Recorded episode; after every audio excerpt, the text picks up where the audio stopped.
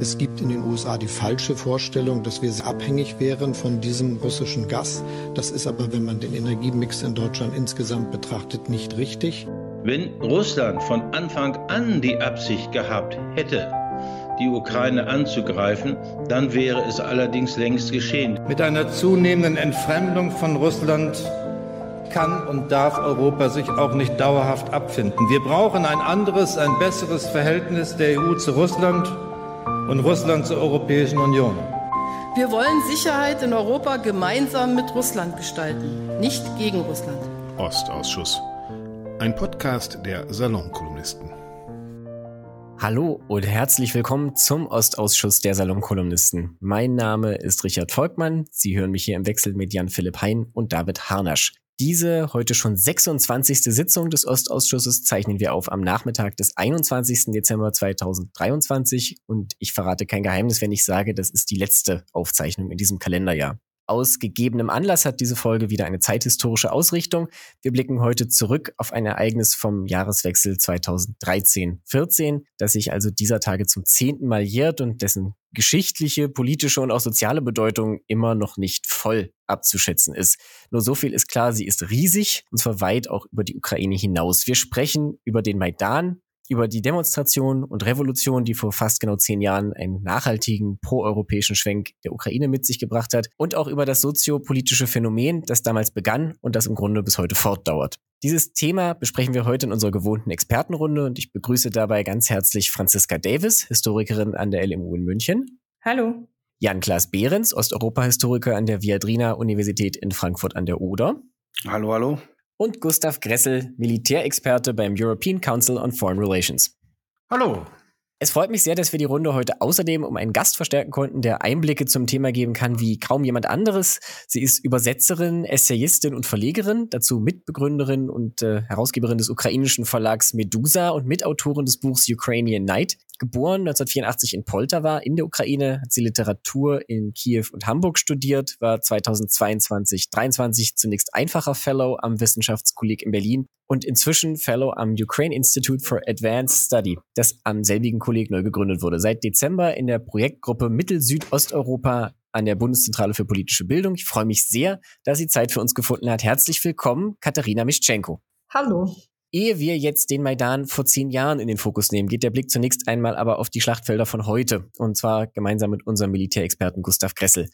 Herr Gressel, erst heute kam die Meldung, dass die Ukraine aufgrund von Erschöpfung der eigenen Armee Staatsbürger im Ausland einziehen will. Und ich frage jetzt ganz direkt, wie schlecht, wie dramatisch ist die Lage da beim Personal? Weil das Bild, das da entsteht, gibt jetzt wenig Anlass zu Optimismus. Ja, das Problem ist äh, auf der ukrainischen Seite vor allen Dingen die Qualität der eingezogenen Soldaten. Äh, also die, das Durchschnittsalter der neu mobil gemachten Soldaten in den letzten Runden war über 40. Und äh, in dem Alter, das kann ich selbst bezeugen, ist man halt nicht mehr so wirklich frisch und spritzig.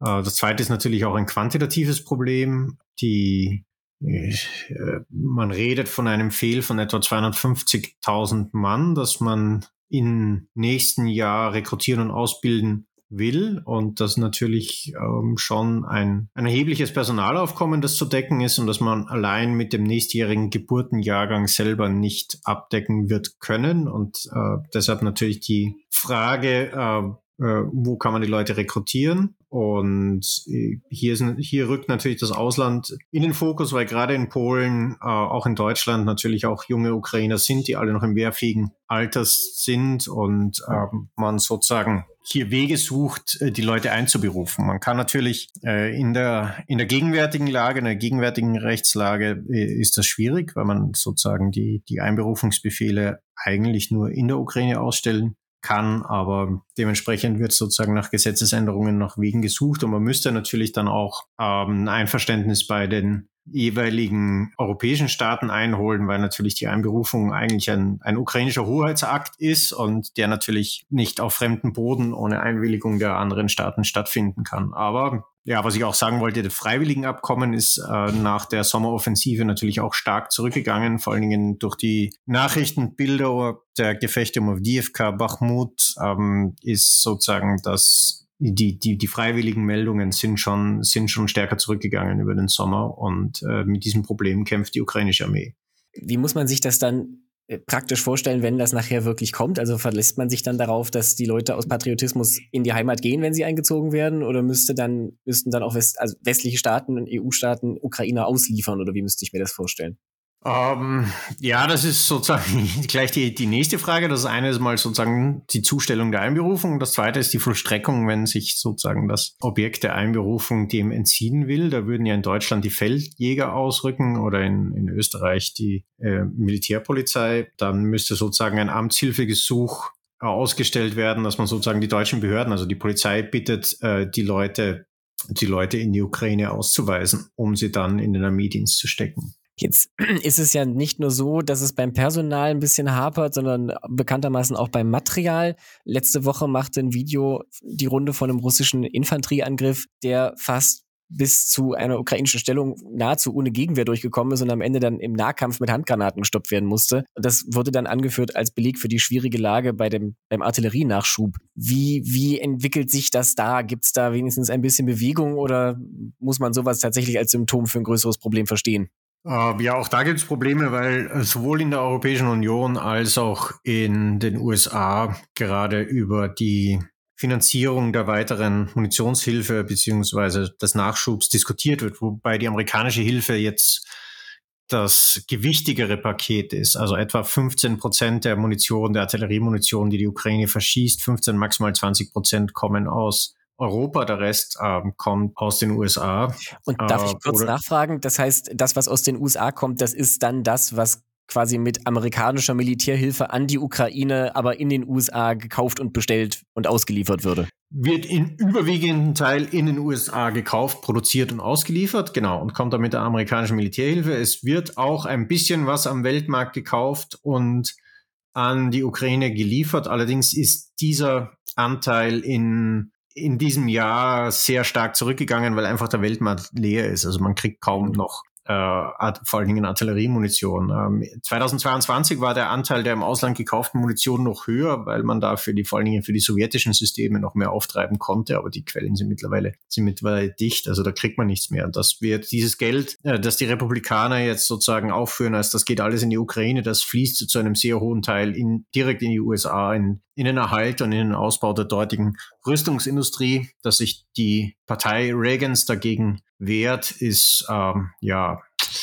äh, ironisch, um es gelinde auszudrücken. Jetzt zumal mit den Begründungen, wenn das Geld ja großteils in Amerika bleibt. Aber man traut sich jetzt kaum zu fragen, aber die Lage an der Front auf die Jivka, kann, darf, soll man dazu was sagen oder ist es nur deprimierend bzw. unverändert? Ähm, es ist natürlich unverändert angespannt. Also die russische Armee hat die Initiative zurückgewonnen. Äh, Sie schiebt Angriffe zum Teil halt nicht sehr erfolgreich und Material ähm, ist, die Materialfluss sind nach wie vor hoch, wobei die Intensität der Angriffe jetzt die letzten Tage ein bisschen zurückgegangen ist. Ob der russische Angriff schon kulminiert hat oder die Offensive schon kulminiert hat oder ob man sich nur umgruppiert, um äh, neue Kräfte heranzuführen, ist ähm, zurzeit noch nicht zu beantworten. Äh, die, die Lage ist angespannt, äh, Munition muss gehaushaltet werden und das Problem ist ja nicht nur, dass sozusagen ähm, äh, für den Augenblick äh, zu wenig Munition da wäre, sondern das Hauptproblem ist, der ukrainische Generalstab weiß aufgrund der Unsicherheit nicht, wie lange mit der Munition, die er jetzt hat, haushalten muss. Also wie lange muss ich mit der kämpfen, bis die nächste Packung kommt. Das ist sozusagen das Hauptproblem, das man zurzeit hat. Und deshalb wird Munition jetzt natürlich in sehr geringem Maße freigegeben, weil man einfach nicht weiß, muss ich jetzt noch ein paar Monate mit der durchmagern oder äh, kommt dem Jänner wirklich das Versprochene? Und, und dementsprechend ist, ähm, ist die Lage angespannt. Angespannt ist sie natürlich auch in, in der Luft. Luft. Wir haben eine sehr intensive Drohnen- und Marschflugkörperkampagne der Russen gegen strategische Infrastruktur in der Ukraine. Äh, die richtet sich jetzt äh, gegen zum Teil sehr interessante Flecken auf der Landkarte. Ich vermute, man versucht die äh, Wiederauferstehung der ukrainischen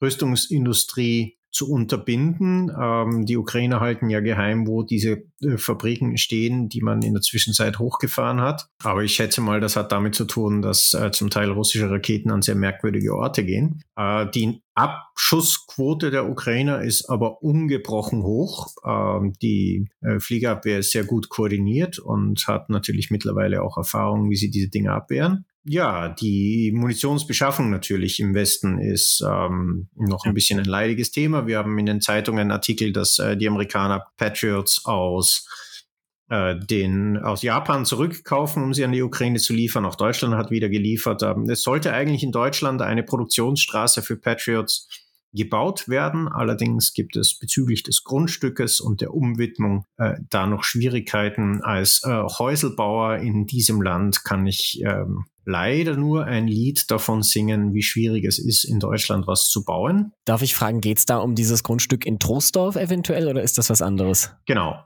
Das in NRW, ja. Äh, also es gibt mehrere Projekte, die hängen. Äh, Trostorf ist eins, das ist Iris-T und, äh, und eben Patriot. Und dann gibt es noch in Sachsen eine Munitionsfabrik für Artilleriemunition, die noch nicht gebaut werden kann. Und dann gibt es noch ein weiteres Werk für HIMARS-Raketen, das auch noch auf seine, seine sozusagen Baugenehmigung wartet also ich will jetzt hier nicht zu sehr ins Detail gehen, aber ich glaube, ich fasse das korrekt zusammen, wenn ich sage, da sind verschiedene politische Ebenen nicht ganz äh, identisch in ihren Zielen, um es mal zurückhaltend zu sagen. Anders ausgedrückt, das sind zum Teil kommunalpolitische Schildbürgerstreiche, die da verzögern. Ja, äh, letzter Punkt vielleicht. In der Berliner Zeitung erschien vor ein paar Tagen ein Bericht von Dennis Trubetskoy, den wir ja kennen und schätzen, der auch in diesem Podcast schon mehrfach zu Gast war, über die Brückenköpfe der Ukrainer am linken Dnieperufer, von denen nicht ganz klar sei ihm zufolge, welche Funktionen sie mittel- und langfristig erfüllen sollen, ob sie erstmal nur Positionsmarker seien und man schaut später, was damit passiert, ob sie als kleine Kampagnenausgangspunkte gegen die Artillerieangriffe auf Cherson gedacht sind oder ob sie doch langfristig als Vorbereitung für was Größeres gedacht sind. Bei ihm klingt das jetzt verhältnismäßig zuversichtlich noch. Was erwarten Sie davon oder wie sehen Sie die Situation da? Ähm, also die ursprünglichen Ziele waren kleiner. Das sind im Grunde Drohnenstartplätze, äh, um die russische Artillerie aufzuklären, die auf äh, Kherson niedergeht. Ähm, in dem Sinn waren ja einige Erwartungshaltungen an weitere Angriffsrichtungen im Westen ein bisschen überzogen. Also das hat logistische Hintergründe. Man muss ja auch dann Betriebsstoff, man muss schweres Gerät ans andere Ufer bringen.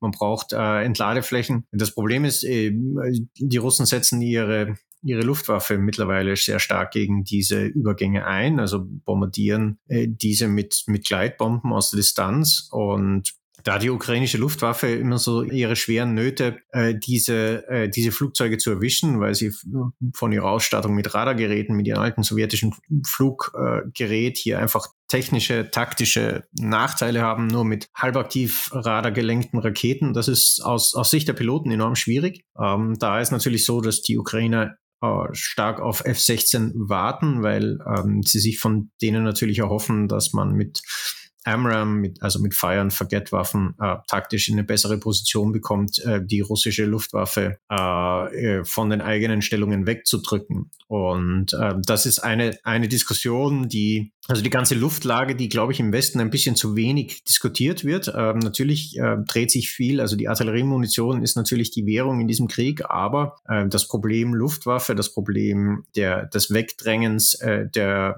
der russischen Kampfhubschrauber und der russischen Jagdbomber ist enorm wichtig. Mit einem, einem kanadischen General geredet, der in der Ukraine tätig ist und die Ukraine dort äh, berät und äh, der sagte, die Luftwaffe ist zurzeit für die Ukraine das größere Problem als die Minengürtel. Und äh, dementsprechend äh, wäre es da wirklich gut, wenn sich die ganze F-16-Sache nicht nur beschleunigt, sondern wenn die USA hier auch ein bisschen modernere F-16 auf den Tisch legen würden als die alten holländischen, dänischen und norwegischen F-16, weil das sind AB-Modelle, also deren Elekt Fähigkeit zur elektronischen Kampfführung und deren Radar, ähm, meine ich schon besser als, da, als das von alten MiG-29, aber graduell besser. Also da reden wir noch nicht von, äh, von Geräten, die ähm, die man als Game Changer bezeichnen können würde. Äh, und äh, das, äh, glaube ich, wird im, im Westen noch ein bisschen zu, zu unterdiskutiert.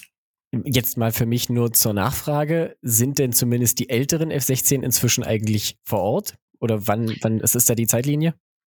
Die älteren F-16 befinden sich äh, zurzeit Großteil in Rumänien äh, und äh, die ukrainischen Piloten werden darauf ausgebildet. Die Auslieferung soll mit Beginn des nächsten Jahres stattfinden. Natürlich den genauen Termin wird uns die ukrainische Luftwaffe aus verständlichen Gründen nicht nennen, aber man kann davon ausgehen, dass das in sehr zeitnahen Räumen geschehen wird.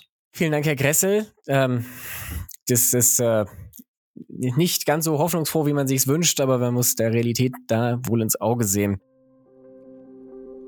Hallo, hier spricht David Harnasch. Ich produziere die Podcasts der Salonkolumnisten und moderiere abwechselnd mit Jan Philipp Hein und Richard Volkmann den Ostausschuss.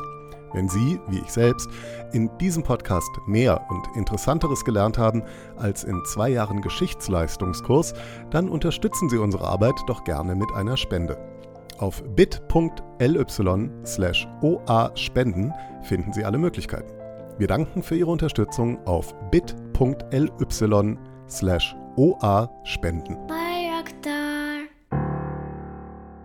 Wir gehen damit jetzt wieder nach Kiew im Herbst und Winter 2013 und Frühjahr 2014. Damals entzündete sich ja an der Nichtunterzeichnung eines fertig verhandelten Assoziierungsabkommens der Ukraine mit der EU eine Protestbewegung, die auf dem zentralen Kiewer Maidanplatz über Tage und Wochen ausharrte, die Polizeigewalt und schließlich auch gezielten Morden trotzte und die einen Wechsel an der Spitze und in der Ausrichtung des Staates erzwungen hat. Liebe Frau Mischenko, Sie waren damals selbst dabei auf dem Maidan. Habe ich das so korrekt zusammengefasst, können Sie uns schildern, wie Sie die Tage und Wochen erlebt haben? Und wenn ich noch die größtmögliche Frage gleich anschließen darf, was bedeutete der Maidan?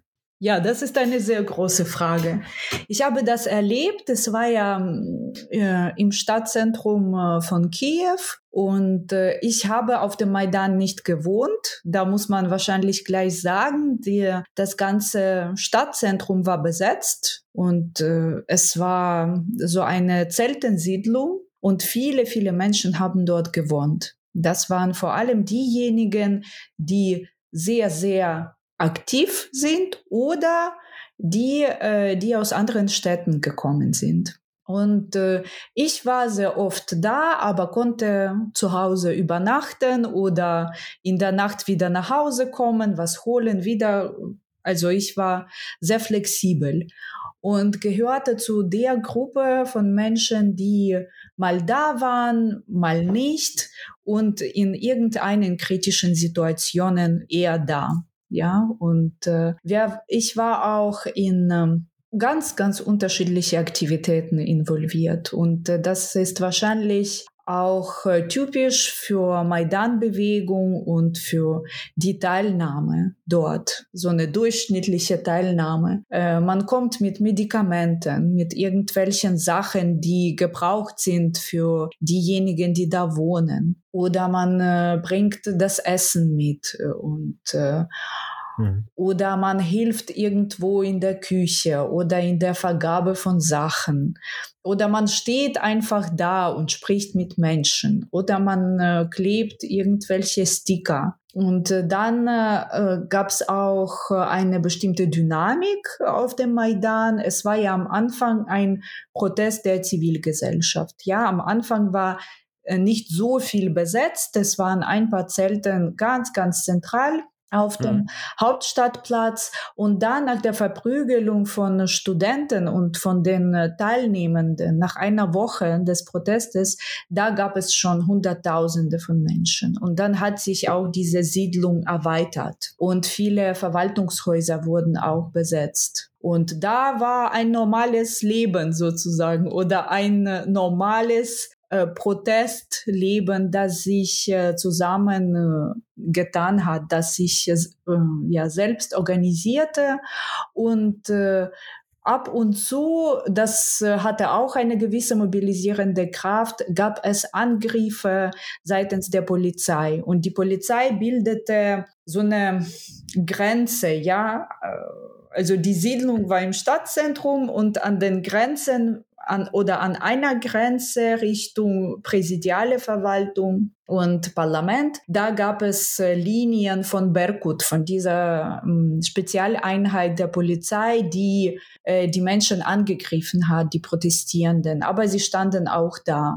Äh, angegriffen, das heißt dann äh, Schlagstöcke, Pfefferspray oder was in der Richtung? Ja, also, äh, ja, es war unterschiedlich. Erstmal, äh, ja, genau, Spray und Schlagstöcke, also nach dieser Woche, nach dieser Verprügelung. Und dann äh, haben sie versucht, im Dezember war das, ähm, äh, reinzukommen, ja, und die Menschen wegzujagen. Aber das hat nicht funktioniert. Dadurch, dass es wirklich eine kritische äh, Masse der äh, Protestierenden da war und äh, ja, es war einfach für sie sehr schwierig äh, oder halt in, in dem Moment nicht möglich. Aber es gab immer wieder Bewegungen, Drohungen, also langweilig war das nicht auf jeden Fall. Und ähm, es gab politische Versammlungen, es gab Gespräche, es gab eine Bühne, es gab die offene Universität. Also man kann sich wirklich, also in Deutschland kann man sich vielleicht eine besetzte Uni vorstellen oder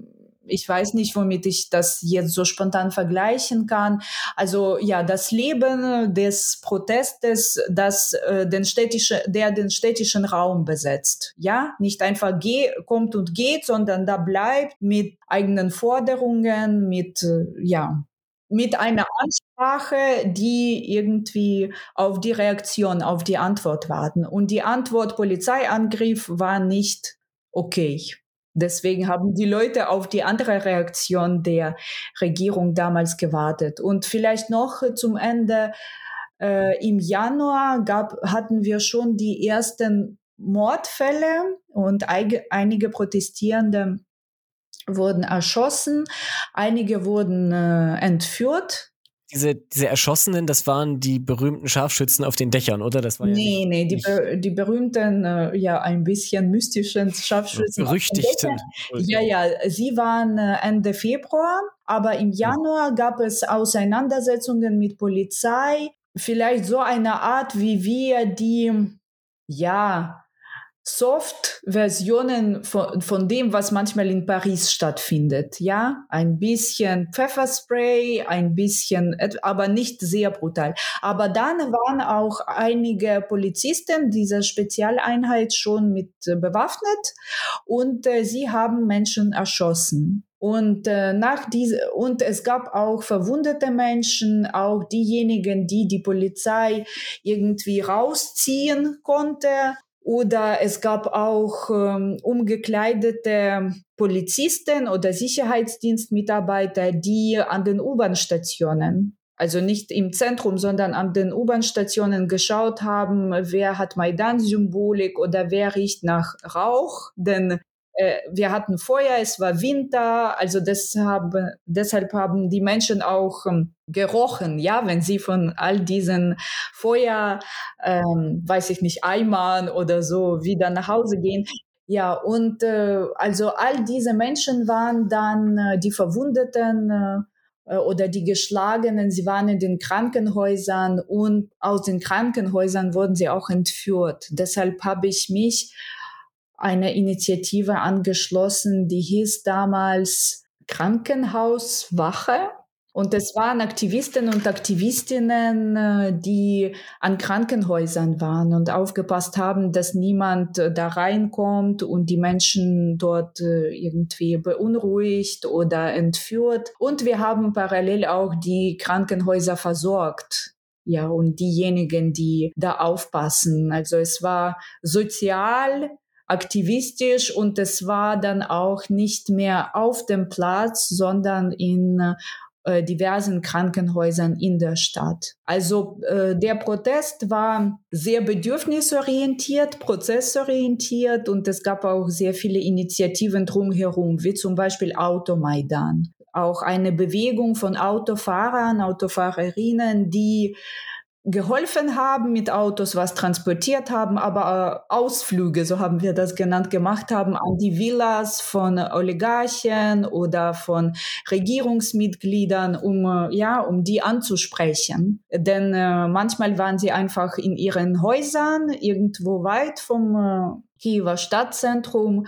und äh, solche Aktionen waren auch nötig. Also es war schon eine Protestzeit, nicht nur, nicht nur ein konkreter Raum des Protestes. Und apropos Raum des Protestes, man muss das auch sagen, Maidan, Proteste oder auch äh, solche Ausflüge, wie ich beschrieben habe, standen nicht nur in Kiew statt. In Donetsk wurden auch die äh, Donetsker Elite-Leute besucht äh, und äh, in anderen Städten, praktisch in jeder Hauptstadt von Oblast, ja, vom von ukrainischen Gebieten, äh, gab es lokale Maidane. Ja, die sind natürlich äh, zu Kiew nicht äh, vergleichbar, aber die waren da. Und die gab es auch in Donetsk, die gab es auch in Simferopol. Und da war es für Leute noch schwieriger, denn die lokale Elite und die lokale Verwaltung war nicht so gespalten und ambivalent wie bei uns in Kiew. Also wir hatten ja eine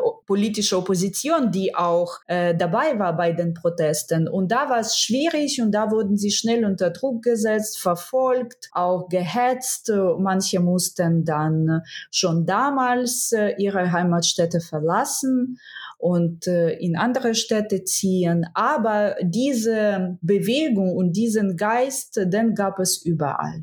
Jetzt hatten Sie gesagt, das war eine Protestzeit und nicht nur ein einfacher Ort. Da würde ich gerne noch mal einfach, um das einzuordnen, drauf kommen. Diese Nichtunterzeichnung des Assoziationsabkommens war, glaube ich, am 21. November 2013. Und man kann, glaube ich, so sagen, dieser Kulminationspunkt war, das hatten Sie angesprochen, im Februar. Das heißt, das ging im Grunde über ein Vierteljahr, mehr als ein Vierteljahr.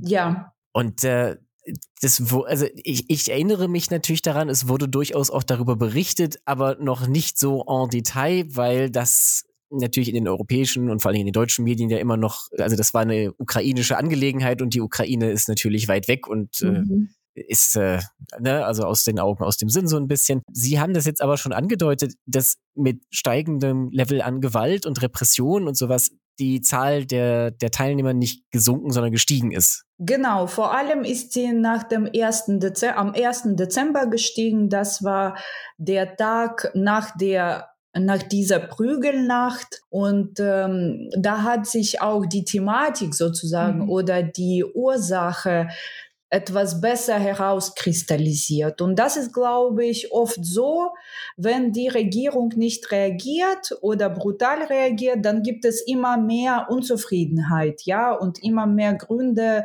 auf die Straßen zu gehen. Mit Assoziierungsabkommen hat es angefangen. Am 21 hat äh, der Protest angefangen. Und nach paar Tagen war unser damaliger Präsident Janukowitsch in Vilnius und da wurde klar, nichts wird unterzeichnet. Stattdessen nehmen wir irgendeinen Kredit von Russland und gehen wahrscheinlich Richtung Zollunion. Das war damaliges äh, Kreml-Projekt, so eine hybride oder ich weiß nicht, wie ich das nenne, postmoderne Initiative, äh, Alternative zur Europäischen Union. Und das war der Grund, aber nach der Polizeigewalt äh, hat äh, die ukrainische ich weiß nicht, politische Körpererinnerung oder Körpergedächtnis, kann man das vielleicht sagen, schon anders funktioniert. Der, denn äh, schon davor, Jahre davor, haben wir immer wieder in unter unterschiedlichen Städten Proteste gehabt gegen die Polizeigewalt. Folter in der Polizei und Brutalität, Willkür der Polizei waren Themen ukrainischer Proteste und wir hatten mehrere,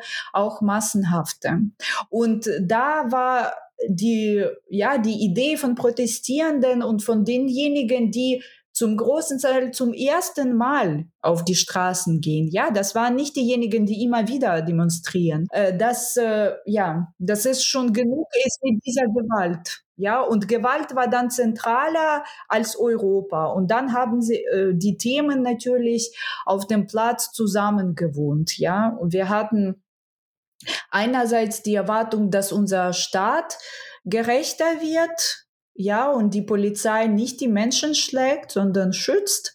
Andererseits waren die europäischen Fahnen dort präsent und wahrscheinlich ist damals auch so ein Projektionsprozess mhm. passiert, ja, wo wir auf diese europäische Hoffnung, auch die Hoffnung auf Gewaltlosigkeit und Gerechtigkeit projiziert haben, ja, und deswegen war Europa, das, dieses utopische Europa wahrscheinlich für uns immer so ein Ziel einer besseren Ukraine, ja, also auch wenn wir nicht so viel Ahnung hatten, wir, ich meine, diese, ja, ich weiß nicht, diese kollektive Demonst äh, Demonstrant oder Demonstrantin, aber wir hatten glaube ich, eine Ahnung davon, wie die Ukraine sein soll. Wenn ich das vielleicht kurz ähm, ergänzen darf, ich glaube, dass, also so als natürlich äh, Außen, also Beobachterin nur von außen, dass eben Europa damit zu einem Symbol geworden ist für, für bestimmte Dinge, also für äh, Rechtsstaatlichkeit, für mehr Freiheit, für Demokratie äh, und dass sich das auf diese Weise äh, verbunden hat äh, und dass sich das ja auch mit dem Thema Gewalt äh, verbunden hat. Ne? Also mit dieser, dieser, ich glaube, es war am 30. November oder sowas, äh, diese, mhm, diese ersten, ja. diese ersten ähm, ähm, diese ersten Übergriffe gegen und, und eben auch, dass das viele junge Menschen waren, also viele, viele Leute aus den Universitäten, dass das eben diese, diese zweite Mobilisierungswelle äh, nach der ersten, nach der Nicht-Unterzeichnung als Reaktion auf die Gewalt. Also sie schlagen die Kinder, sie schlagen die, die jungen Menschen und, und das sich dann eben verbunden hat mit diesen, ähm, ja, mit diesen europäischen äh, Symbolen. Äh, und da, ich meine, wir kommen da bestimmt noch drauf, aber das dass eben das auch sehr, sehr viel mit der, mit der ukrainischen Innenpolitik zu tun hatte. Also dass, dass mhm. Europa ein Symbol auch wurde für eine andere ukrainische Innenpolitik oder eine andere, einen anderen, eine andere ukrainische äh, Gesellschaft, weswegen diese, diese Erzählungen, die dann auch äh, in den westlichen Medien, auch sehr prominent in den deutschen Medien kursiert sind, dass das Ganze so eine Konfrontation sei zwischen, äh, zwischen Ost und West oder gar zwischen äh, Amerika und Russland, da wo dann all diese ähm, Aktien, also die, die, die, die das eigentlich getragen haben, diese Proteste, nämlich die, die Menschen vor Ort, dann äh, irgendwie jede, jede Agency, jede, jede Selbstbestimmung abgesprochen wurde, dass das auch gleichzeitig übersehen hat, wie viel das in der ukrainischen Innenpolitik gewurzelt hat und eben auch mit der Entwicklung besonders seit äh, Janukowitschs äh, Wahl 2010. Äh, also immer dieses immer autoritärer werdende Regime, das gewalttätige Regime, das auch sich, ich, sich enorm selbstbereichernde äh, Regime, also auch selbst äh, die Ukrainer und Ukrainerinnen waren ja Korruption leider gewohnt, aber mit Janukowitsch dann wirklich nochmal eine neue Qualität auch erreicht worden. Im Wesentlichen ist das ja eine Frage davon, wie der Staat und seine Gesellschaft ausgerichtet sein sollen. Ich glaube, so kann man das verbinden, was Sie jetzt beide gerade gesagt haben. Also wenn ich wie Frau Mischenko richtig verstanden habe, ein Großteil oder zumindest ein erheblicher Teil der Teilnehmer am Maidan kam ja dann nicht dorthin, oder zumindest nicht ursächlich wegen der europäischen Frage oder wegen des Assoziierungsabkommens, sondern wegen, wegen der Polizeigewalt, wegen des Verhältnisses sozusagen auch von Staat und Bürger, wenn ich das jetzt mal so vereinfachen darf. Und da würde ich gerne anknüpfen an was, was Sie im Vorgespräch gesagt mhm. haben, weil Sie hatten gesagt, der Maidan war praktisch zweierlei. Es war ein wichtiger Startpunkt oder ein wichtiger Punkt für die Ukraine, aber er war natürlich auch Grundlage und, und Urpunkt gewissermaßen für diesen Paranoia und das Verschwörungsdenken, das im Kreml herrscht. Wir wollen jetzt in dieser Folge nicht zu viel über Russland sprechen, weil wir uns mit der Ukraine beschäftigen, aber die Frage muss ich jetzt schon stellen, weil der Maidan ja in dieser Hinsicht äh, ein Kristallisationspunkt war für, für beide Länder gewissermaßen oder für beide Staaten, für beide Regierungen auch am Ende. Und wie sehr und wann und in welchem Sinne haben sich diese Interpretationen dann noch weiter auseinanderentwickelt? Also wir haben den Maidan als, als Beginn einer Westwanderung der Ukraine, weiteren Westwanderung der Ukraine und eines weiteren Versinkens in Paranoia in Russland. Aber die Frage vielleicht nicht nur an Sie, auch an, an die anderen Historiker, an Herrn Behrens vielleicht. Ich könnte auch noch kurz was sagen. Die Europäisierung der, der ukrainischen Innenpolitik begann ja schon vor dem Maidan und zwar vor allen Dingen dadurch, dass sich die Europäische Union von Janukowitsch nicht breitschlagen ließ, ein abgestumpftes Assoziierungsabkommen vorzulegen. Ähm, mhm. Es gab 2011 eine große Stahlkrise. Der Stahl, der Stahlpreis ist eingefallen. Das hat auch Janukowitsch und seine, seine unmittelbaren Freunde und Stützer äh, in Donetsk hart getroffen. Und die Devise, die er sich ausgegeben hat, war, ich brauche den europäischen Markt, ich will aber die europäischen Regeln nicht haben. Und es gab damals auch in der Europäischen Union eine hitzige Debatte, inwieweit man die Bestimmungen zur Rechtsstaats, also die rechtsstaatlichen Reformbedingungen, also Justizreform, Polizeireform, Reform der Staatsanwaltschaft, ähm, Medienfreiheit als Bedingungen aufrechterhalten soll oder ob man sozusagen alle Augen zudrücken soll, damit die Ukraine zu uns kommt. Und äh, sozusagen zum, zum Benefit der Europäischen Union hat sie eben auf diverse Versuche äh, Janukowitsch sie da auszutricksen und sozusagen es gut sein zu lassen äh, mit, äh, mit dem ganzen Rechtsstaatskram, ist sie darauf nicht eingegangen. Und diese Standhaftigkeit hat sie dann sozusagen zu einem Moment der ukrainischen Innenpolitik gemacht, weil die Ukrainer gesehen haben, plötzlich gesehen haben, hey, die meinen das wirklich ernst. Äh, das ist jetzt nicht so ein Täuschungsmanöver, um irgendwo etwas noch weiter breitschlagen zu lassen, sondern mhm. Hier, hier wird wirklich verlangt, äh, dass sich die Ukraine verbessert, dass eben diese, diese Justiz, die auf Anweisung von oben oder durch durch Geldkoffer ihre Urteile ändert oder die Polizei, die im Grunde ein, ein Verein von Wegelagerern ist, sich verbessert. Und damit wurde, wurde sie, wurde die europäische Integration und, und die, der Wunsch, eben nach Westen zu gehen, Teil der ukrainischen Innenpolitik. Das war eben nicht, wie das bei uns immer so äh, breit gedroschen ist, eine geopolitische Entscheidung oder eine antirussische Entscheidung oder eine Entscheidung, die irgendwo in der Sprache hing, sondern das hat quasi in der Genese des Aushandlungsprozesses des Assoziierungsabkommens ist das entstanden. Wenn ich deine Frage nochmal aufgreifen äh, kann, Richard, mit, ähm, mit Russland, äh, also das, diese, es war auf jeden Fall eine Erneuerung, aber wirklich eine Erneuerung der russischen Paranoia und in gewisser Weise auch eine, ähm, eine Wiederbelebung von, von dem Ukraine-Trauma Putins und seiner Gefolgsleute von 2004. Äh, als äh, in der Orangenrevolution es der ukrainischen Zivilgesellschaft ähm, zum ersten Mal gelungen war, oder das nicht zum ersten Mal, aber das, ähm, das in der in der unabhängigen Ukraine äh, es ähm, gelungen war, äh, eine Wiederholung von gefälschten Wahlen einzufordern und damit wirklich eine, noch nie so deutlich hatte sich, glaube ich, in der unabhängigen Ukraine eine ähm, äh, Zivilgesellschaft gegen ähm, gegen eben diese Versuche, äh, wieder autoritärere Tendenzen äh, auch formal durchzusetzen, ähm, wehren, erfolgreich wehren äh, können. Damals hatte allerdings, und ich glaube, das ist ein ganz entscheidender Unterschied zum Maidan, hatte man eben noch eine viel größere Rolle der Oppositionsparteien. Äh, und ähm, Julia Timoschenko und Viktor Juschenko sind ja auch dann so zu Symbolfiguren geworden von diesen Protesten und dann auch zu Symbolprotesten zu dem langfristigen ähm, Scheitern der, des, des, des Versprechens der Orangenrevolution und solche eindeutigen Führungsfiguren gab es äh, in der, auf dem Maidan nicht, aber das lag eben auch daran, dass es eben so ein spontaner und sehr lebendiger und sehr dynamischer äh, Protest war, in dem die Oppositionsparteien eben äh, gar nicht so eine große Rolle, zumindest am Anfang, äh, gespielt haben und eher irgendwie immer versucht haben, sich in den Protest dann irgendwie einzuschreiben oder sich den zu eigen äh, zu machen, aber eben nicht die entscheidenden ähm, Akteure und Akteurinnen äh, waren, sondern es war wirklich die ukrainische Gesellschaft. Und genau das ist ja das, was Putin, was laut, laut, Putin erstens nicht sein darf und zweitens nicht sein kann. Weil Gesellschaften in der, in der Logik von, von Putin und der ähm, Interpretation von Wirklichkeit, für die er steht, sind es eben nicht Gesellschaften und Menschen, die Politik machen und bestimmen und Entscheidungen treffen, sondern das sind die großen Blöcke, die großen Imperien, die großen Männer an der Spitze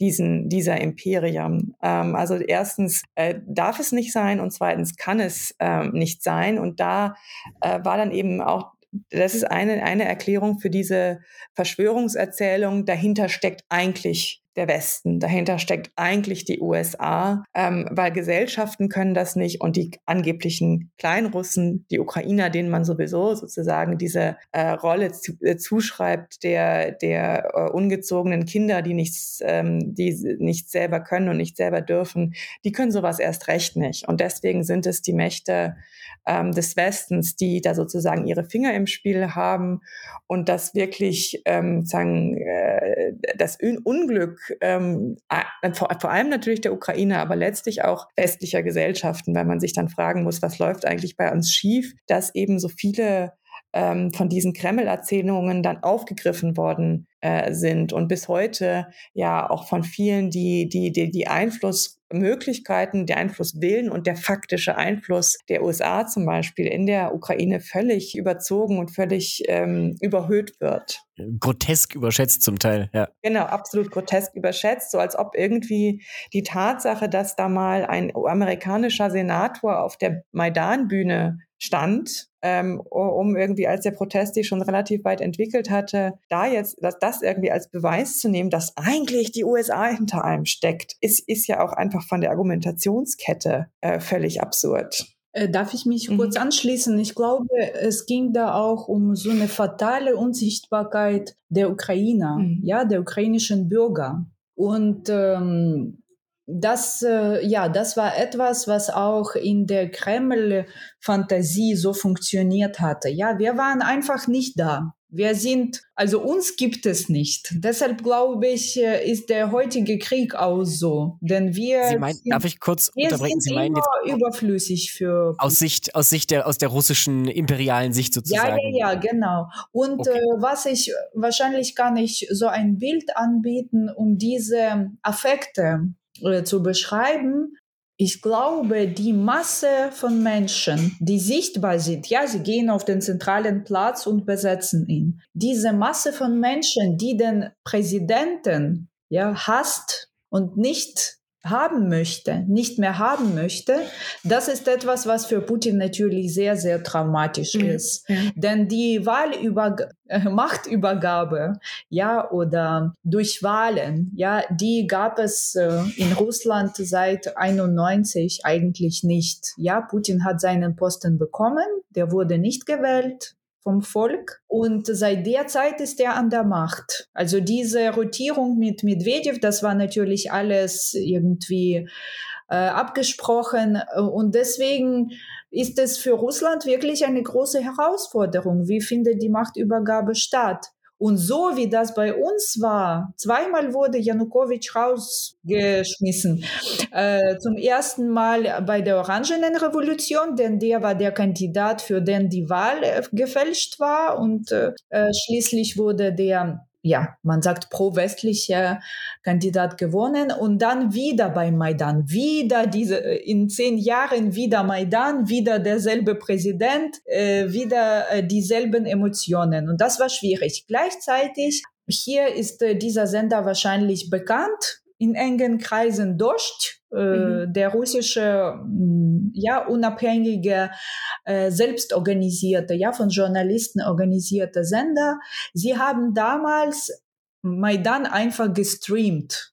Mhm. Ja, und das war genau die Zeit, äh, Besetzung der Krim und äh, ja, die russische Reaktion auf äh, unsere Proteste das war die Zeit, wo Dost unter Druck gesetzt wurde.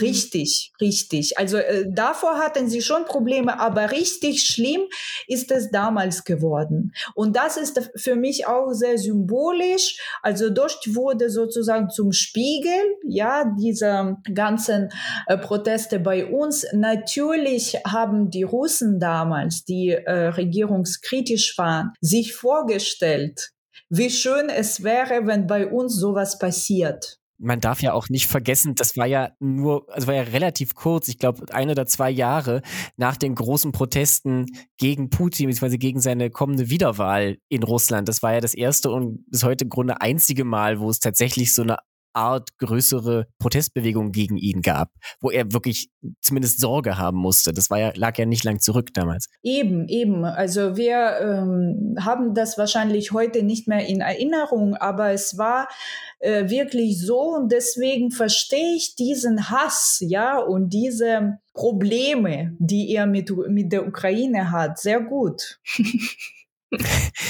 Gut, das ist mehr ein Nachvollziehen wahrscheinlich als ein wirkliches Verstehen, aber Eben, also das unterstütze ich natürlich nicht, aber irgendwie kann ich das auf emotionaler Ebene, ja, und auf politischer Ebene sehr gut mitbekommen. Wenn die Untertanen, ja, sich mehr erlauben als wir hier, die Hegemonen, dann darf das einfach nicht sein.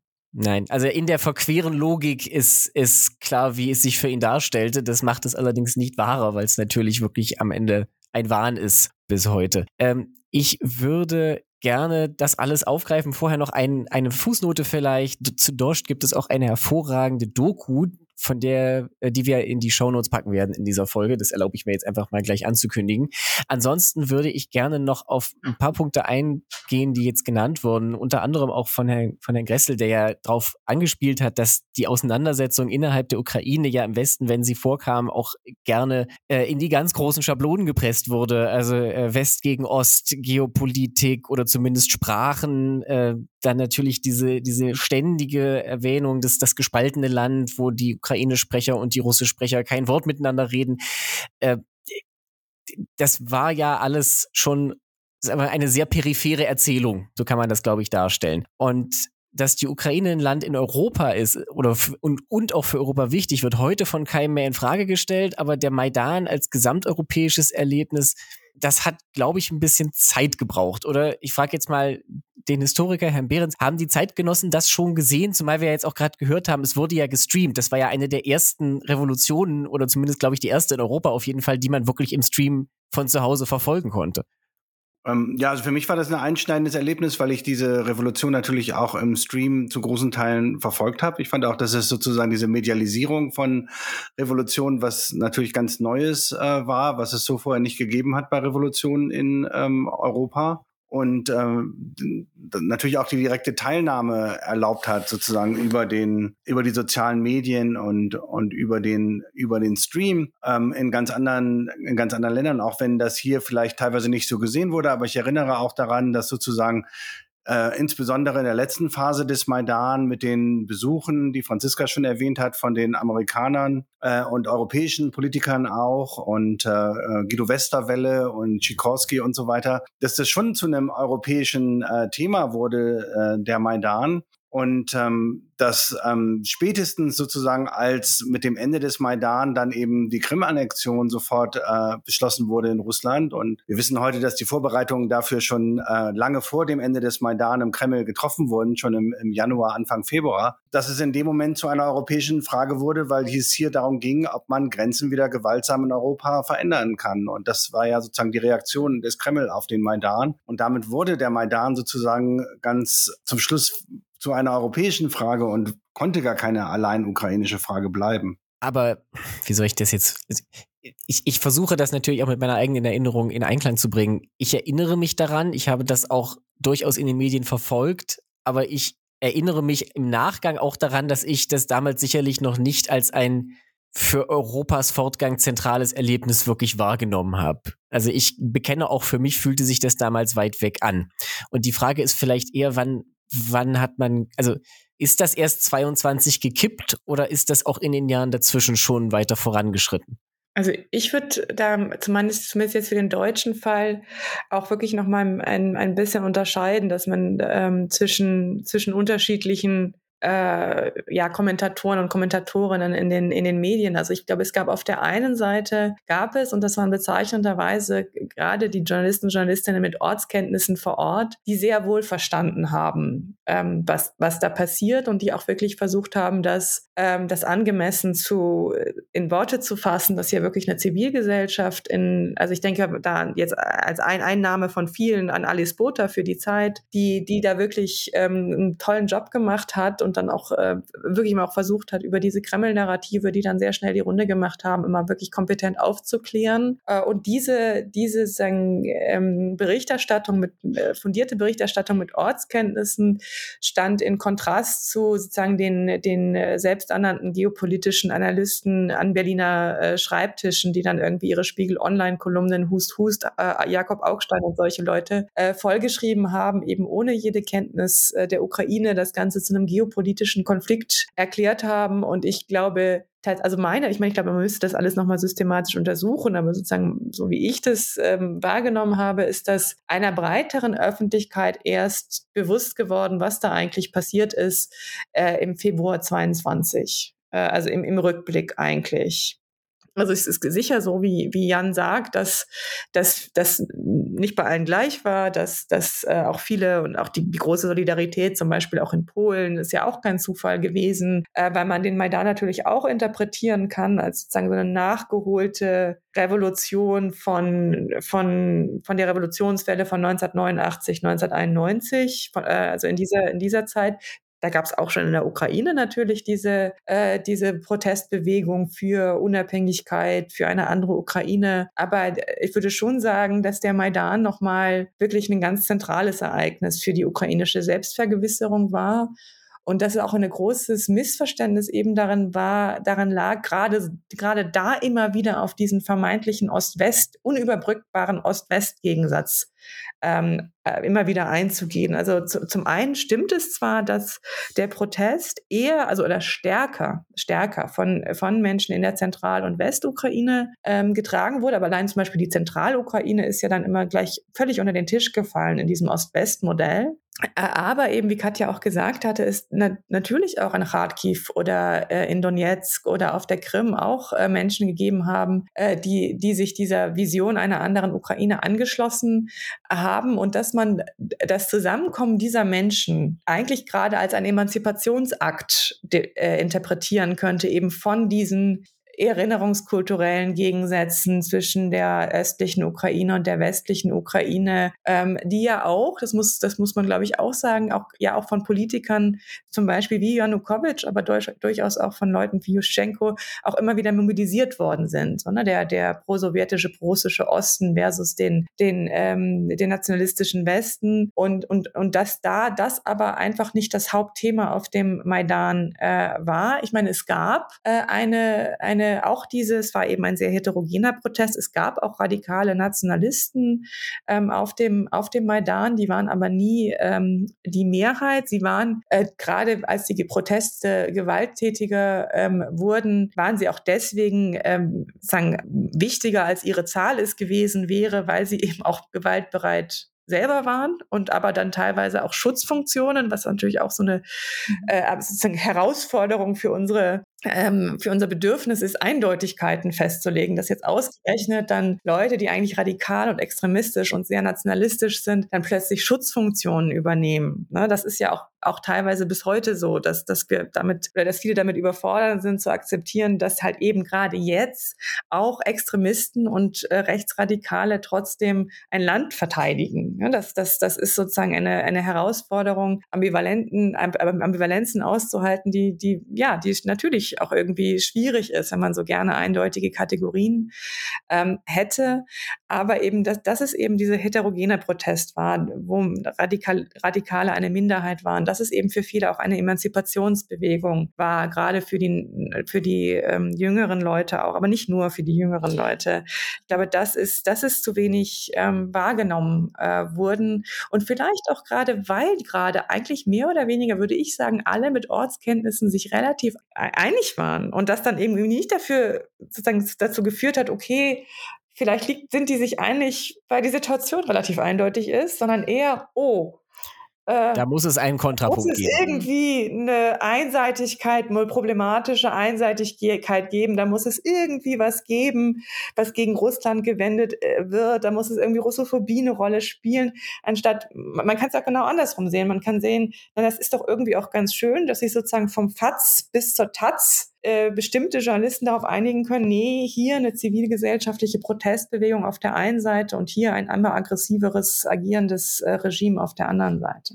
Apropos Gewalt, ähm, ich muss sagen, es waren nicht nur die äh, rechten Aktivisten, die diese Schutzfunktion übernommen haben. Ich glaube, man kann das so beschreiben. Die Kinder wurden geschlagen, mhm. damals bei dieser Prügelei am 30. November und jetzt kommen die Eltern, sie zu schützen. Ja, denn der durchschnittliche mhm. Maidan-Teilnehmer altersmäßig war gegen, also zwischen 30 und 40, vielleicht näher 40. Also es war kein Protest der Jugend, ja.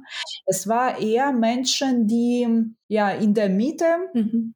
des Lebens stehen und die wahrscheinlich schon zurückblicken können, ein bisschen historisch auch die Ukraine schon die unabhängige Ukraine reflektieren können und das Bedürfnis haben, ja, etwas zu verändern. Genau, weil sie viele Prozesse schon verstehen und zu gut verstehen, um viele Hoffnungen zu haben. Und äh, sie waren auch da und sie waren auch bereit zu schützen. Ja, und ich denke, für viele Menschen, es waren auch anarchistische Aktivisten da. Für viele war das auch die erste Erfahrung dieser Politisierung und dieser Straßenpolitik.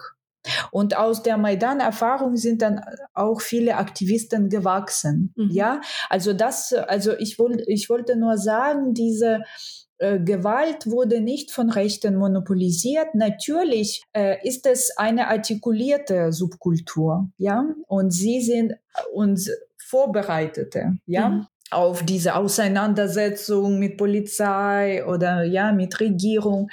Und äh, sie sind natürlich auch attraktiv für Medien. Mhm. und mhm zuallererst super attraktiv für Propaganda. Klar. Deshalb war ihre Sichtbarkeit unproportionell zu allen anderen äh, ja, Erscheinungsformen von Maidan und der Zivilgesellschaft und des Alltags dort. Also alles Mögliche, was da passierte, war in, äh, in diesem Kontext der Aufmerksamkeit Ökonomie kaum zu vergleichen mit Rechtsradikale auf dem Maidan, der rechte Sektor auf dem Maidan. Und das, äh, das hat auch teilweise, also diese Art von Propaganda und Narrativen, das hat natürlich auch die Menschen auf der Krim beeinflusst mhm. und mhm. also das äh, und diese Angst gebracht, ja, dass jemand, der so ganz, ganz äh, militant und komisch äh, wirkt, äh, dominiert äh, in Kiew, ja, in der Stadt, wo wir wahrscheinlich auch kaum waren, weil wir nicht so viel Geld haben, mhm. um äh, unser eigenes Land zu bereisen. Ja, deswegen,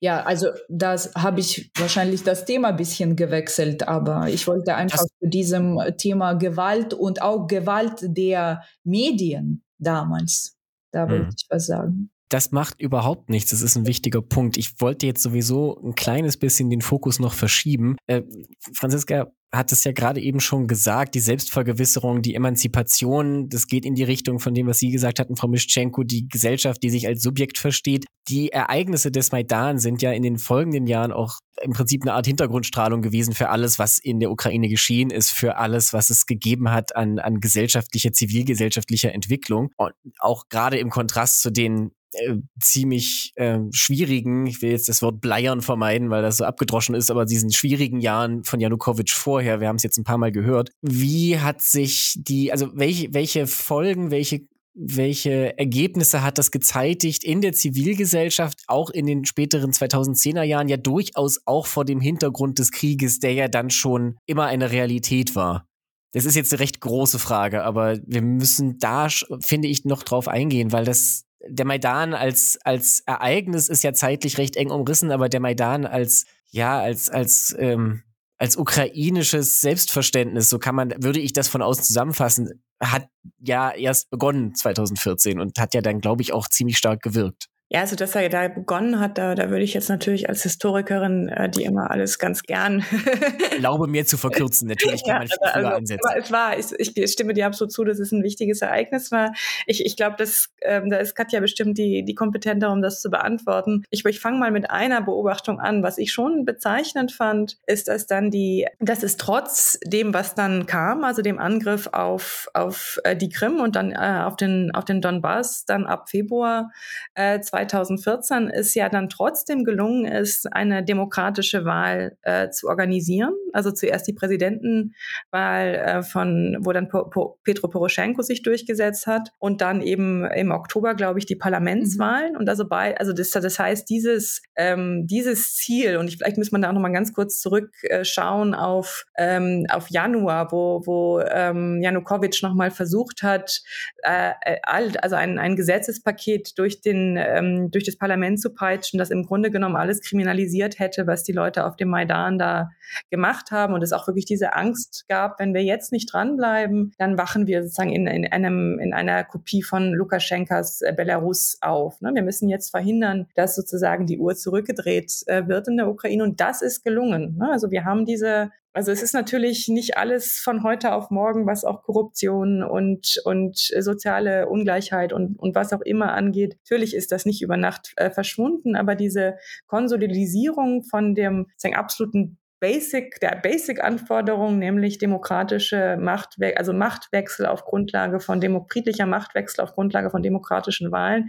Das ist auf jeden Fall konsolidiert äh, worden. Das ist das eine. Und, und zwar unter den Bedingungen des Krieges, was jetzt auch nicht ähm, selbstverständlich äh, ist. Und als zweites dann eben auch nochmal bezeichnend, dass dann mit der Wahl Zelenskis, wenn man sich da eben die, die Karte der Ukraine anschaut, auch wenn man über die Wahl von Zelensky natürlich auch vieles sagen kann, weil es auch eine etwas skurrile Geschichte natürlich ist, wie wir alle wissen, diese, diese typische Wahlkarten, die man dann hatte, der, der, der Osten in Anführungszeichen wählt den einen Kandidaten, der Westen in Anführungszeichen den anderen, das, das war dann eben nicht mehr. Und das finde ich schon auch äh, interessant, dass man äh, natürlich Tendenzen immer noch, ähm, aber dass, dass irgendwie diese, dieses äh, trotz der Tatsache, dass der Maidan natürlich auch bei vielen äh, auf Skepsis gestoßen ist, gerade in den östlichen Regionen, dass es trotzdem dann doch, wenn man sich Wahlergebnisse anschaut, ein, ein gewisses also zumindest in Teilen der Gesellschaft auch eine Überwindung von diesem angeblichen so tief verankerten Ost-West-Gegensatz zu beobachten war. Ich würde da gerne gleich anknüpfen mit noch einer zweiten Frage, die in eine ähnliche Richtung geht. Und zwar, der Maidan wollte ja, das ist ja jetzt schon deutlich geworden, da ging es jetzt ja nicht nur um ein einzelnes politisches Projekt, sondern da ging es ja im Grunde um das, was man auch politische oder demokratische Kultur nennen kann. Es ging ja nicht gegen Janukowitsch oder nicht nur gegen Janukowitsch, sondern gegen Politiker wie ihn, also diesen ich verkürze jetzt noch einmal diesen sowjetischen Typus des, des gütigen, aber autoritären Landesvaters, der einem ziemlich korrupten System vorsteht, also so Modell Russland, Aserbaidschan, Zentralasien. Wie sehr hat denn der Maidan dieses denken, aber zum anderen natürlich auch das oligarchische Element, das ja durchaus noch eine Rolle spielte und vielleicht auch immer noch spielt, wirklich gebrochen. Also da kann man durchaus auch den Machtwechsel, der jetzt schon anklang, nochmal erwähnen, aber das, das, die Oligarchen sind ja, glaube ich, schon ein Faktor, der in Mitteleuropa nicht ganz verstanden wird. Ich gebe auch selber zu, dass ich nicht beanspruchen würde, das voll zu durchdringen, aber das wäre meine Frage. Inwiefern hat das was gebracht? Also man kann ja bis zum gewissen Grad auch durchaus positiv sagen, die Wahl von Zelensky und auch die Parlamentswahl danach, das war ja eine Protestwahl. Also auch, wie gesagt, im positiven Sinne, da wurde nochmal eine, eine Stimme von außen mit einem Mandat beauftragt, viel zu verändern. Und das war ja nun schon relativ lange nach 2014. Also, es gab ja am 20. auf den 21. Februar äh, 2014 dieses Vermittlungsangebot von Komorowski Steinmeier und äh, glaube, der britische Außenminister war mit, äh, wo ja unter anderem mit Achmedov abgesprochen war, äh, mit Achmedov, Kolomoisky, ich weiß nicht, wer von den, von den anderen auch noch mit am, am Tisch war, aber auf jeden Fall, es wurde mit einigen Oligarchen im Vorab abgesprochen, dass es einen Übergang geben soll, dass eben äh, vorgezogene Präsidentschaftswahlen im Herbst 2014 stattfinden sollen und äh, äh, sozusagen, dass die Rada neu gewählt werden soll. Ähm, und dieses Angebot wurde ja dann von den Protestierenden nicht angenommen. Er gesagt, nee, also wir wollen Janukowitsch, dass der jetzt rausgeht. Wir wollen jetzt, dass diese drakonischen Gesetze, die die Protest- und Meinungsfreiheit einschränken, jetzt gehen. Wir, der hat auf uns geschossen. Äh, der hat als, als Präsident hier nichts mehr verloren.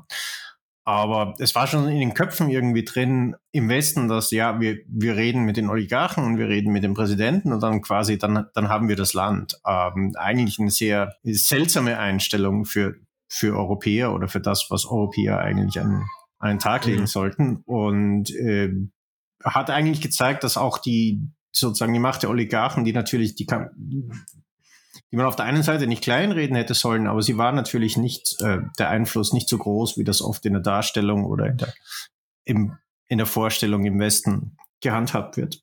Ich erweitere die Frage mal noch und würde da gerne auch von Herrn Behrens eine Einschätzung hören. Ich meine, der Maidan war ja nicht die erste Revolution in der Ukraine, das hatten wir jetzt ein paar Mal gehört. Ähm, 2004 und 2014 darf man, glaube ich, sagen, stehen da als graduelle Abkehr auch vom sowjetischen Erbe. Und jetzt nochmal zehn Jahre später würde ich die Frage stellen, wie viel Sowjetunion ist jetzt denn dann noch übrig? Oder ich kann es auch andersrum positiver fragen, hat die Protestbewegung von 2004 und 2014 oder wie nah ist sie heute daran, ihre Ziele zu erreichen? Naja, die größere analytische Frage ist ja die, was wir mit diesen Jahren machen zwischen 2014 und 2022. Sozusagen diese mhm. bisschen weder Krieg noch Frieden Jahren, weder Oligarchie noch äh, perfekte Demokratie. Und ähm, ich weiß nach sozusagen in dieser Zeit, in der ich oft in die Ukraine gefahren bin, dass die Frustration dann um 2017, 2018 auch relativ groß war, weil man gerade das Gefühl hatte, dass eben der Maidan nicht seine Ziele erreicht hat, dass das Poroschenko, äh, die Poroschenko-Regierung eigentlich ähm, natürlich äh, nicht so gehandelt hat wie ihre Vorgänger, aber doch auch wieder in diesen Clan-Strukturen verankert war, dass sie sozusagen nach äh, sehr ähnlichen Regeln funktionierte, die man schon aus der postsowjetischen Zeit kannte und dass natürlich Paraschenko selbst auch bei allen Verdiensten, die er hatte, sozusagen in dem ähm, militärischen Widerstand auch gegen Russland dann seit 2014 ähm, durch und durch, muss man glaube ich sagen, ähm, postsowjetischer Herrscher war, der sozusagen auch diese postsowjetischen Methoden dann äh, äh, zur Stabilisierung des Landes wieder eingesetzt hat. Und das ist, glaube ich, eine wichtige Frage, sozusagen auch eben diesen Maidan neben dem Mythos auch zu historisieren, zu fragen, sozusagen, wo, wo ähm, lagen auch eben die Grenzen der Veränderbarkeit zu dieser Zeit. Ähm, ich kenne auch selber ein paar Kolleginnen und Kollegen, die dann damals äh, unter Paraschenko in die Administration eingestiegen ist, die das Bildungswesen reformieren wollten, die das Wissenschaftswesen äh, reformieren wollten, die Universitäten, die Hochschulen in der Ukraine und die nach relativ kurzer Zeit, 2015, 16, da wieder ausgestiegen sind, weil die gesagt haben, das ist völlig hoffnungslos. Ähm, hier ändert sich überhaupt nichts. Und ähm, das ist, glaube ich, auch eine Geschichte, die man auch erzählen muss, die eben nicht ganz so schön ist wie die Geschichte sozusagen von den korrupten Herrschern, die man verjagt und vom heldenhaften Widerstand und so weiter, ähm, die von dem Überdauern der Strukturen und auch von dem Überdauern äh, dieser Clanwirtschaft, ähm, dazu gibt's ja auch recht gute äh, Forschung äh, von, von Misha Minakov und anderen Leuten, die das sich mal sehr genau angeguckt haben. Und äh, daneben auch kritisch die Frage zu stellen, ist da eigentlich Zelensky die Zäsur oder ja, auf welchem Weg ist die Ukraine da, da heute, nicht? Ähm, das ist ja eine offene Frage, glaube ich, auch ein Stück weit. Da, da wollte ich gerade gerade die Nachfrage stellen. Also nachdem es ja, du ja auch gesagt hast, das waren Jahre so zwischen Demokratie und Autorit autoritärem Regime, zwischen Krieg und Frieden. Jetzt sind wir ja nicht mehr zwischen Krieg und Frieden. Und durch diese Entwicklung hat sich ja zum Beispiel die Westbewegung stark beschleunigt. Und da gebe ich die Frage jetzt zurück. Wo steht das Land jetzt? Wo geht es hin?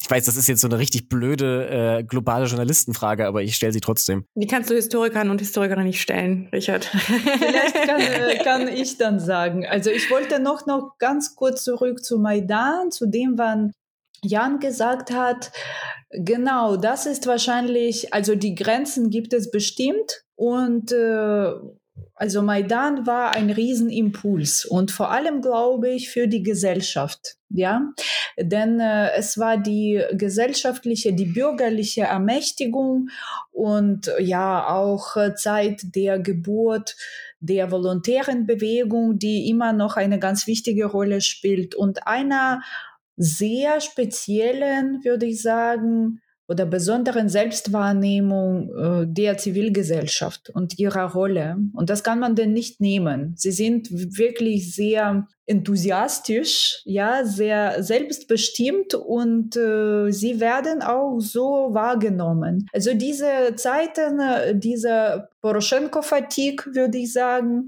kann ich, äh, habe ich sehr gut in Erinnerung, es war auch teilweise damit verbunden, dass die Zivilgesellschaft in den Regionen, nicht in Kiew, in Kiew hatten alle Angst vor denen, aber in den Regionen wurden einige Aktivisten umgebracht, einige äh, geschlagen oder sie wurden strukturell verfolgt. Also gegen sie wurde etwas ermittelt oder sie wurden von der Steuerbehörde unter Druck gestellt. Also es gab, es war schon ein sehr ambivalenter Prozess. Ja, es war nicht alles ideal demokratisch, aber ich denke, das ist eben der Prozess, der Etablierung der Demokratie und einer richtigen strukturellen Veränderung. Da gibt es wahrscheinlich Zäsuren, Brüche, dann Stagnationen. Also das ist ein sehr diverser Proze äh, Prozess. Und man muss nicht vergessen, dass die russische Intervention war eine große, große auch äh, gegen revolutionäre Gäste, ja, und sie haben sehr aktiv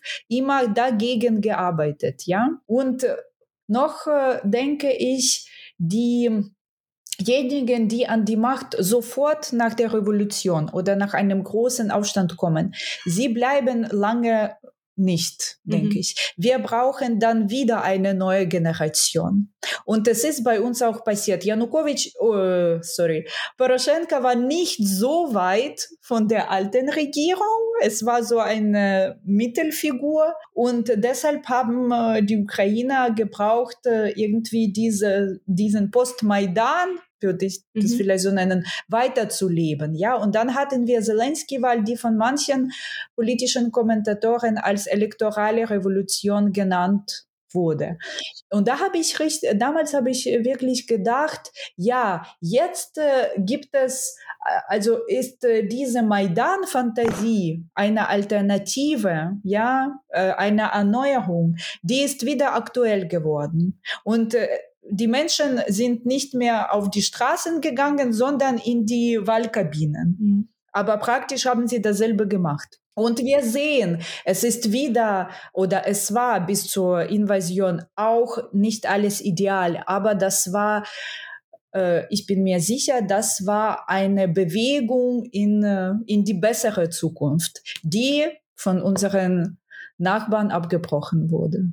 Also ich wollte noch einen Punkt aufgreifen, weil du ähm, Richard auch nach äh, Desowjetisierung gefragt hast. Und das wurde tatsächlich auch dann von der, also von Poroschenko und seiner Regierung so als programmatischen Ansatz aufgegriffen, dass das sozusagen, dass sie damit auch antreten mit einer Abkehr von der ähm, Sowjetunion, mit einer Desowjetisierung und gleichzeitig aber ins Film sehr sowjetisch gehandelt haben. Und ein Beispiel waren die Geschichtsgesetze, die dann, glaube ich, im Mai 2014, die, äh, die 2015, Entschuldigung, 2015 gebracht und das waren vier Gesetze, ähm, über die man auch nochmal viel sagen kann, aber die unter anderem auch zum Beispiel äh, vorgeschrieben haben, dass, ähm, dass, man, dass man den Beitrag der OUN und der UPA, also der U Organisation ukrainischer Nationalisten, das ist eine sehr extremistische Organisation der 30er Jahre war, äh, deren Mitglieder auch teilweise mit NS-Deutschland äh, kooperiert haben, dass man deren Beitrag zur Unabhängigkeit der Ukraine nicht negieren äh, darf ähm, oder äh, festgelegt, dass eben die, dass eben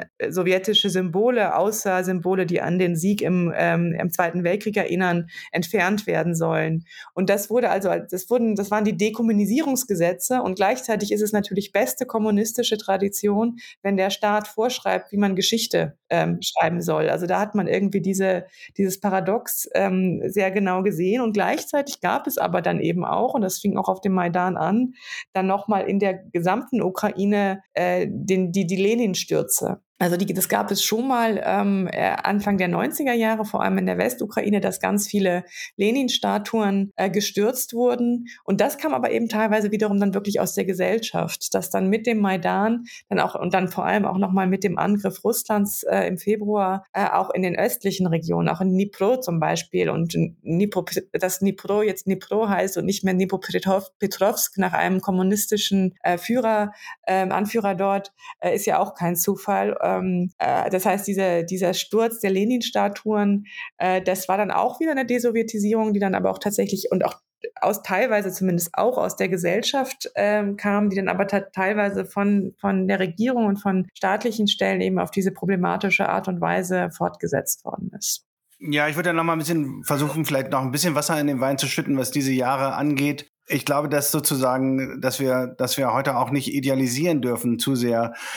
Ähm, wie sehr sich doch auch gerade die ukrainische Zivilgesellschaft, das war jedenfalls immer sagen auch äh, die Erzählung meiner Freundinnen und Freunde die Zähne ausgebissen haben an den ähm, postsowjetischen Strukturen, die doch den Maidan ganz gut überwintert haben. Und andererseits würde ich auch ein bisschen widersprechen der Sache, ähm, dass Russland hier sozusagen äh, nur ein negativer Faktor war. Natürlich ist Russland ein unglaublich negativer Faktor in der gesamten äh, ukrainischen Geschichte. Da brauchen wir nicht drüber zu reden in diesem, in diesem Podcast. Aber die Paradoxie ähm, dieser ganzen Jahre ist ja, dass wir sie immer vor dem Hintergrund des Krieges lesen müssen und dass sozusagen natürlich Putin am Ende Ende der große Schaffer auch oder ein großer Schaffer dieser ukrainischen Nation ist, sozusagen durch diesen Druck von außen. Der beständige Druck von außen, ohne den kann man ja das auch nicht denken, was in diesen Jahren passiert. Und ich würde sagen, dieser Druck war dann in gewisser Weise eben paradoxerweise manchmal auch produktiv. Nicht? Also natürlich hätte man sich gewünscht, dass die Ukraine im äh, äh, Frieden leben soll. Das ist äh, äh, nicht, dass ich hier missverstanden werde. Ähm, aber sozusagen äh, dieser beständige Druck von außen hat natürlich auch zu was geführt, was sozusagen Verschiebungen dann in der ukrainischen Politik ermöglicht hat und letztendlich auch so Phänomene wie Zelensky, der ja auch mit dem Friedensversprechen angetreten ist,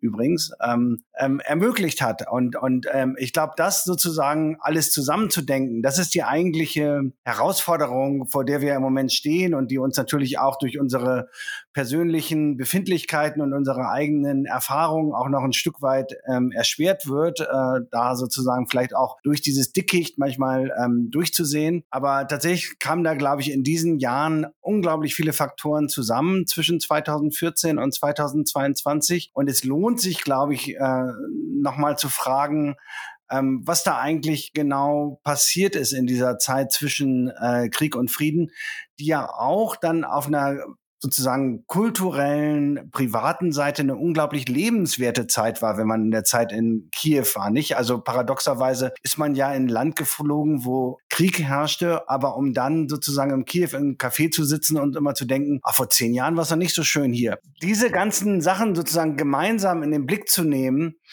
diese Emanzipationsbewegung, die wir erlebt haben, aber auch gleichzeitig auch die, die, das Überdauern des Alten. Das ist, glaube ich, auch noch eine große Aufgabe, die vor uns liegt und die wir noch nicht richtig bewältigt haben. Das ist ein wunderschönes Schlusswort, das die Tür offen lässt für eine Fortsetzung dieser Debatte, die fraglos nötig ist, weil wir dieses riesige Thema natürlich in einer Stunde Podcast nicht endgültig behandeln und abräumen können.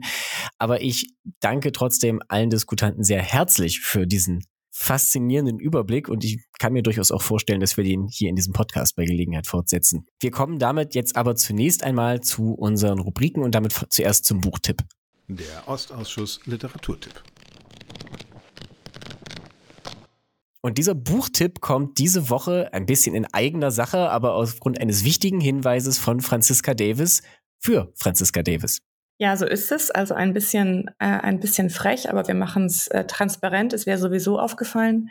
Äh, in, äh, vor äh, einem guten Mo einen knappen Monat ist äh, ein Essayband erschienen, den ich herausgegeben habe bei der Wissenschaftlichen Buchgesellschaft ähm, Die Ukraine in Europa, Traum und Trauma einer Nation. Und obwohl der Verlag Wissenschaftliche Buchgesellschaft heißt, ist es sozusagen im Publikums, in der Publikumssparte ähm, erschienen. Es richtet sich also dezidiert an ein breiteres äh, Publikum und es ist ein Band mit mehreren Essays, vor allem äh, von Historikern und Historikerinnen aus der Ukraine äh, und Deutschland, aber auch aus äh, Belarus, ähm, äh, Polen und den USA haben wir Kollegen und Kolleginnen äh, dabei. Und ähm, der Band will ein bisschen aufräumen mit den, mit den imperialen Mythen, die, das werden Hörer und Hörerinnen dieses Podcasts natürlich schon längst wissen, auch in den deutschen Medien recht erfolgreich waren, vor allem ab 2014 über die Ukraine mit historisch fundiertem Fachwissen dem etwas entgegenzuhalten. Und wir haben also einen äh, Beitrag zum Beispiel über russische und ukrainische Nationalismen im äh, 19. Jahrhundert und auch über die ähm, Ursprünge der anti-ukrainischen Feindbilder damals. Wir haben aber auch einen Beitrag über ähm, die ukrainische Habsburger Monarchie, also wo es um die, das Habsburger Erbe, Erbe der Ukraine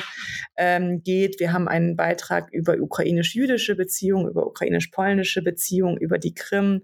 Also all, alles Themen, die immer wieder in den äh, Medien waren, teilweise aber sehr verkürzt und teilweise auch viel durch Stereotypen äh, geprägt.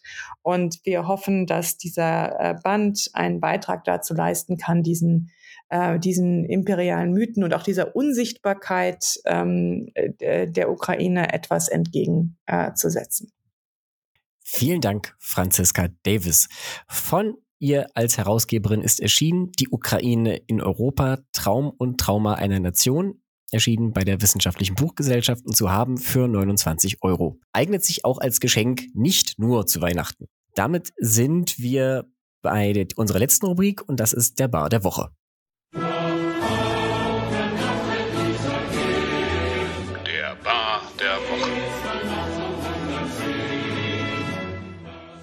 Und beim Bar der Woche hat sich bei intensiver Konkurrenz ein auswärtiger Kandidat durchgesetzt, den uns Gustav Gressel jetzt vorstellt. Ja, Bar der Woche ist immer eine schwierige Entscheidung und ähm, die Zahl der Bewerber war auch wieder groß. Ähm, einen ganz heißen Bewerber oder ein, eine Institution, die immer darum mitstreitet, oben aufzuschwimmen, ist natürlich das Internationale Olympische Komitee. Ähm, hier geht es wieder mal um die Zulassung russischer und belarussischer Sportler, ähm, wo mit äh, darüber geworben wird, dass der Sport doch neutral zu sein hat, ähm, wie dieser neutrale Sport im Licht eines Angriffskrieges mit dem Prinzip des olympischen Friedens einher äh, oder in Einklang gebracht werden soll, wird dabei immer ausgeklammert. Allerdings hat das IOC beziehungsweise der Herr Bach den Baderwoche ja bereits erhalten und ähm, äh, wenn er so weitermacht, äh, verleihen wir müssen müssten wir ihm den jede zweite Woche verleihen. In dem Sinn äh, haben wir uns äh, anderweitig umgeschaut und auch weil es eine Maidan-Folge ist und auch weil es in Maidan-Folgen ja um die Auseinandersetzung der Bevölkerung mit gefälschten Wahlen beziehungsweise mit autoritären oder quasi autoritär regierenden Herrschern geht, haben wir diesen Baderwoche äh, dem serbischen Präsidenten Alexander Vucic äh, verliehen. Es waren am 17. Dezember vergangene Woche äh, vorgezogene Parlamentswahlen in Serbien. Äh, Vucic natürlich nicht äh, selber angetreten. Er ist der Präsident und äh, es geht um die Zusammensetzung äh, des Parlaments und der Regierung. Aber er hat natürlich durch den Wahlkampf und durch die Unterstützung der progressiven Partei maßgeblich dazu beigetragen, dass erstens die Wahl so zustande gekam, wie sie ist, und zweitens das Ergebnis. Ähm, gab auch Bürgermeisterwahlen, vor allen Dingen in Belgrad. Und äh, die Liste der Unregelmäßigkeiten bei dieser Wahl ist erschreckend lang. Es gibt unzählige Berichte von äh, Bustouristen aus der Republika Srpska beziehungsweise dem Nordkosovo, die äh, in diversen Städten als Wähler registriert wurden, um dort zu wählen. Das Ganze mehrfach und sozusagen am Wahltag durch das Land gekarrt wird, um dementsprechend ihre die, die Wahlen zu verfälschen. Besonders heiß wird es natürlich jetzt in Belgrad selber diskutiert, die Stadt, in der alle Meinungsumfragen auf einen Sieg der Opposition hingedeutet haben und so in letzter Minute ähm, äh, wurde es dann sehr knapp, beziehungsweise die SNS machte das Rennen. Ähm, es gab äh, mehrere Fälle von Phantomwählern, das heißt, äh, gestorbene Personen haben plötzlich ihre Stimme abgegeben. Äh, es erschienen Tituschki, um äh, Wähler, die man der Opposition zurechnete, vom Wahlen, äh, äh, vom Wählen abhielten. Äh, es gab Leute, die darüber berichtet haben, dass äh, ihr Arbeitgeber verlangte, die ein Foto ihres Stimmzettels vorzulegen. Also die, die, die Liste solcher Geschichten, die durch unabhängige Wahlbeobachter berichtet werden, ist enorm lang und vor allen Dingen sie ist sehr flächendeckend. Es sind nicht einzelne Vorschwelle in bestimmten Regionen, sondern es wiederholt sich von Stadt zu Stadt und von Ort zu Ort. Und damit, nein, es geht ja nicht, nicht nur sozusagen um die, um die quasi Legitimation oder sich eine Regierung schaffen in einem Staat, in dem Medienfreiheit äh, an der Kippe steht, in der äh, ähnlich wie es damals unter Janukowitsch war, äh, ein Präsident sozusagen sich sein politisches Regime oder sein politisches System aushöhlt und äh, zunehmend eine, eine Monopolisierung des politischen Betriebs herbeiführt. Es geht aber unter anderem auch um die Frage der geopolitischen Verankerung versus individueller Rechte. Also ich muss hier sozusagen bei diesem Baderwoche auch viele europäische und US-amerikanische Diplomaten quasi in einem Zug mit nominieren, wo die, bei denen auf der Prioritätenliste immer die Serbien-Kosovo-Gespräche an erster Reihe studieren und die Frage von Rechtsstaatlichkeit, Medien, transparenter äh, Entscheidungsfindungen, transparente Eigentumsverhältnisse äh, überhaupt keine Rolle mehr spielen. Äh, was Vucic ganz bewusst und gezielt ausnutzt, um sich Kritik vom Hals zu schaffen.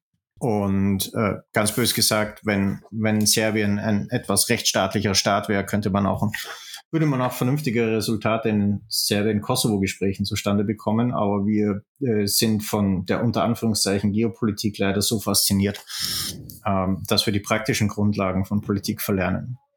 Ja, ähm, mit dieser, mit dieser traurigen Zwischenbilanz in Serbien natürlich, es gab es Wochenende Proteste gegen die Wahl, ähm, allerdings leider auch ähm, die internationalen Proteste gegen diese Wahl beziehungsweise äh, Deklarationen äh, sind, ich sage mal so, sehr silanisiert durch den Weichspüler gezogen. Äh, mal schauen, was daraus wird.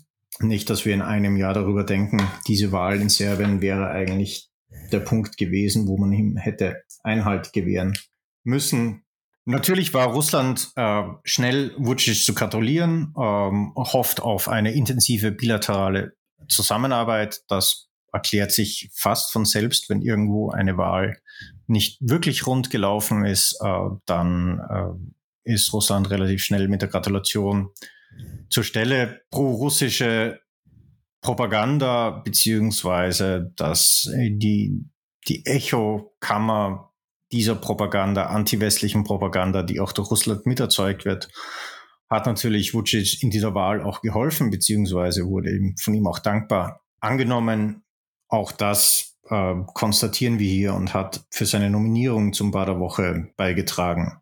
Alles in allem eine sehr schwierige Suppe, die wir über die kommenden Jahre da auslöffeln werden müssen. Vielen Dank, Gustav Gressel, der Bader Woche diese Woche an Alexander Vucic in Serbien. Damit sind wir am Ende der heutigen Sitzung des Ostausschusses angekommen. Ich danke unserer gesamten Expertenrunde und natürlich besonders unserem Gast Katharina Mischenko für die Einsichten, für den großartigen Überblick. Vielen, vielen Dank, dass Sie dabei waren. Damit geht dieser Podcast zunächst in die Weihnachtspause. Im neuen Jahr hören Sie hier wieder meine Kollegen Jan-Philipp Hein und David Harnasch.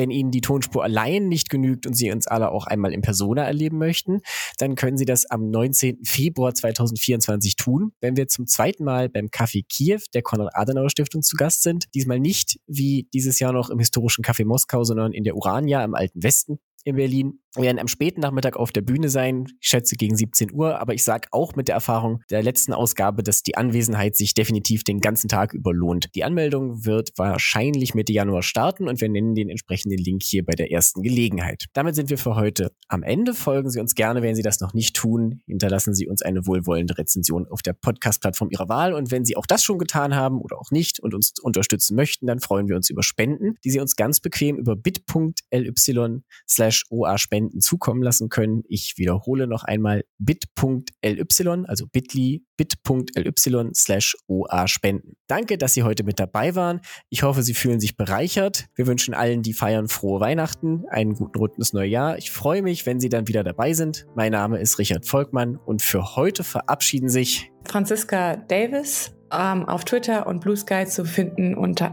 @efdavis. Gustav? Ich bin auf Twitter unter dem Namen Gustav Gressel und mein Handle ist at Gressel Gustav. Ich heiße Jan-Klaas Behrens und ich bin bei Twitter und Blue Sky unter JC Behrens zu finden. Und Frau Mischenko. Namen und Twitter-Handle bitte. Katharina Mischenko Twitter los. Auf eine Weise auch lobenswert. Ich sage vielen Dank und bis zum nächsten Mal.